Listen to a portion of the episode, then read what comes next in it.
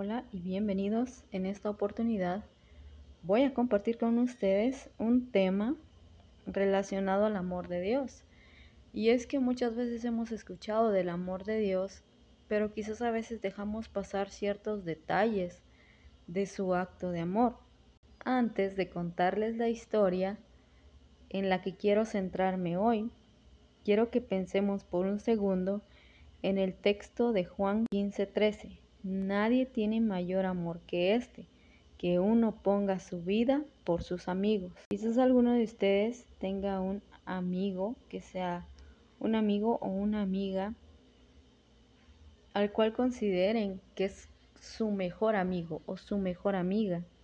Alguien que sin duda alguna estaría en las buenas y en las malas con ustedes. Y es algo bien interesante cómo una amistad puede llegar a convertirse en una verdadera familia, en un ser tan querido que puede llegar a ser comparado como un hermano. Incluso hay amigos que son mejores que un hermano o que una hermana.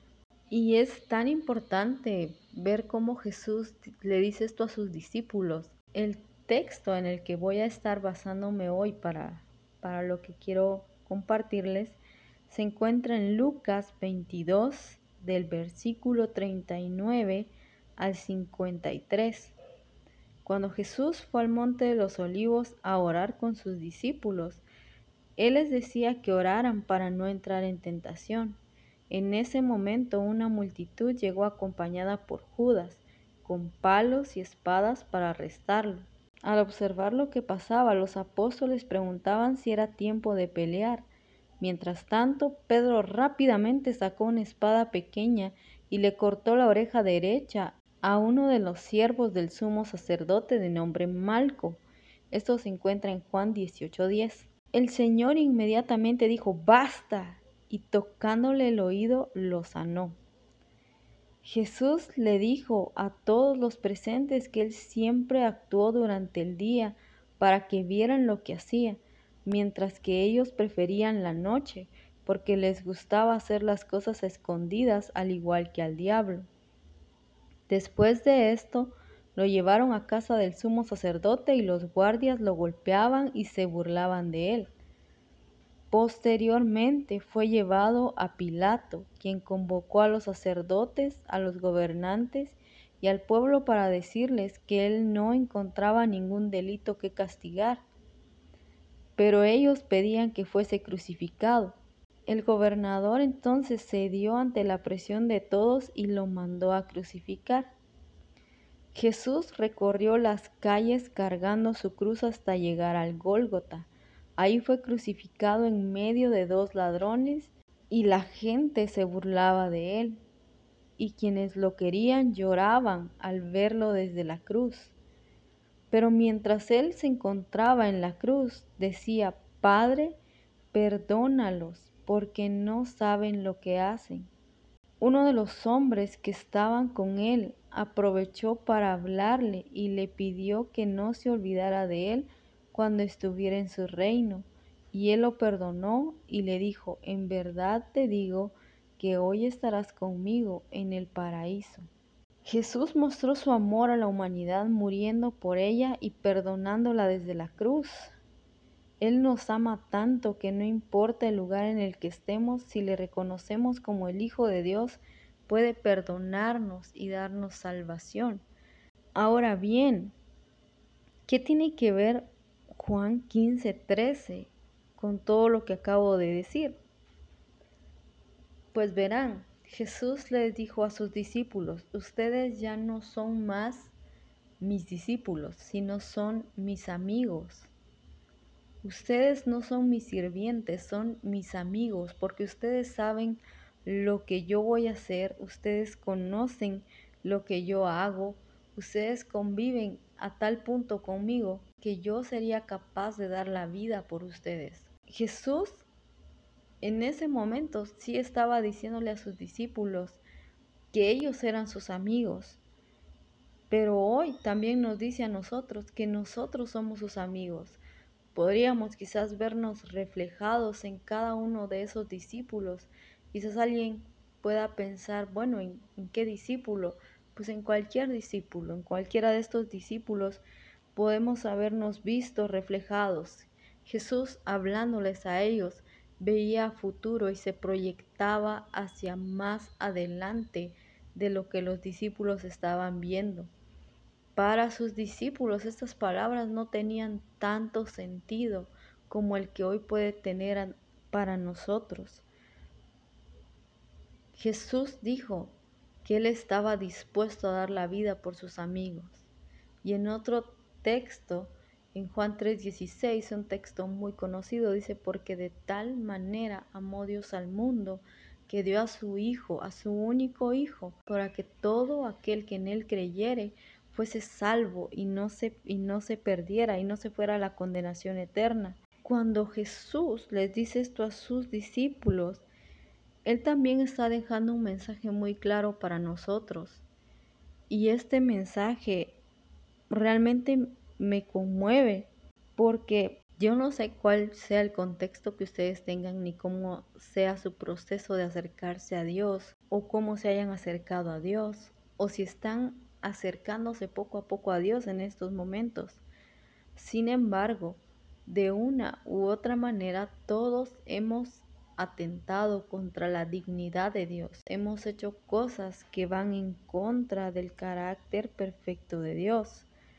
Todos nosotros hemos pecado en algún momento y nos hemos sentido tan bien y tan complacidos por haberlo hecho, pero al Señor probablemente eso le causó dolor en su corazón. Sin embargo, Jesús da unas palabras impresionantes en los versos de Lucas 23:34, porque Jesús dice, Padre, perdónalos porque no saben lo que hacen. Imagínense esta escena. Es un hombre golpeado, maltratado, escupido, ensangrentado.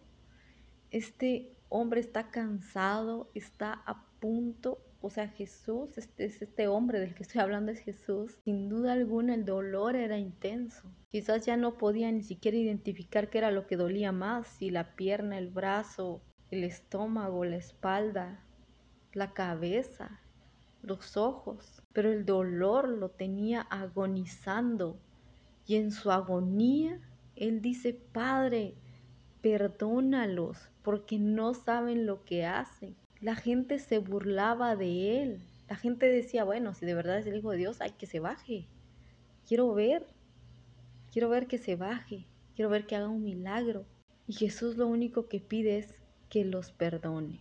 Y yo me puedo ver identificada, no solo en la parte en la que Jesús le dice a sus discípulos, ustedes son mis amigos y yo daría mi vida por ustedes. En tiempo presente es yo soy su amigo y di mi vida por ustedes. Y ese es el mensaje que Jesús nos transmite hoy. Él es nuestro amigo o Él quiere ser nuestro amigo y Él ya dio su vida por nosotros. Nadie en el mundo nos va a amar más que Jesús. Y luego también me veo identificada con esa multitud que estaba ahí burlándose, riéndose y diciéndole, bájate de esa cruz y de verdad eres el Hijo de Dios. Y me veo tan identificada y tan conmovida por esas palabras, perdónalos porque no saben lo que hacen. Qué impresionante es para mí el hecho de poder leer algo así y de poder imaginarme con cuánto amor él tuvo que haber dicho estas palabras. Nosotros en algún momento y en algún punto de nuestras vidas fuimos capaces de burlarnos del nombre de Dios. Y esto es ya sea en una película, en una serie, en una caricatura, en la que el nombre de Dios se haya usado para algo inapropiado o para que se hayan burlado del mismo Jesús o quizás se haya mencionado en una situación deshonrosa o a veces hemos especulado si sería cierto o no sería cierto todo lo que la Biblia dice. Esta es una de las formas en las que yo puedo decir que he fallado y que he dicho sí, probablemente estaba incluida en ese grupo del que él dijo perdónalos, porque no saben lo que hacen. El amor de Dios fue tan grande que nos regaló a su Hijo. El amor de Dios fue tan grande que fue capaz de darse a sí mismo, soportando la burla, soportando las quejas, soportándolo todo por salvarnos a nosotros, por considerarnos sus amigos. Así que en este momento, en el momento que estén escuchando esto, buscamos su compañía. ¿O será que estamos siendo como esas personas que en lugar de agradecer por su sacrificio, se burlaron de él y lo menospreciaron?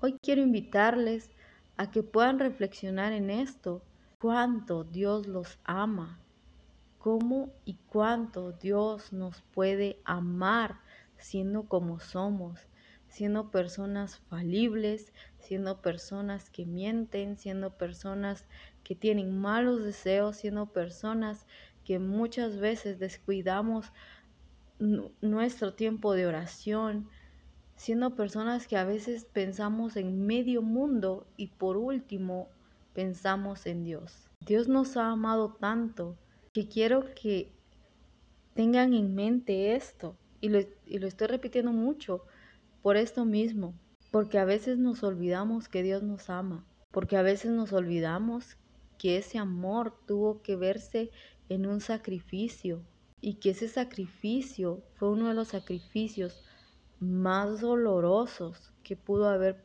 tenido la humanidad. Debe ser apreciado por cada uno de nosotros, porque no se trata solo de, ay, sí, Dios me ama y porque me ama me perdona, sino se trata de Dios me ama y porque me ama quiero hacer lo correcto delante de Él. Porque me ama, quiero tratar la manera de retribuir su amor. Nosotros nunca vamos a poder pagarle lo que Él hizo por nosotros. No vamos a poder comparar nuestro amor al amor que Él nos tiene pero sí podemos intentar agradarlo día con día, sí podemos intentar buscarlo día con día y tratar de tener mayor comunión con Él día con día, para que entonces su sacrificio en nosotros pueda verse más vivo y pueda ese sacrificio hacer podamos amar a otros de la manera en la que Él nos amó. Dios les bendiga y gracias por escuchar este podcast. Que nosotros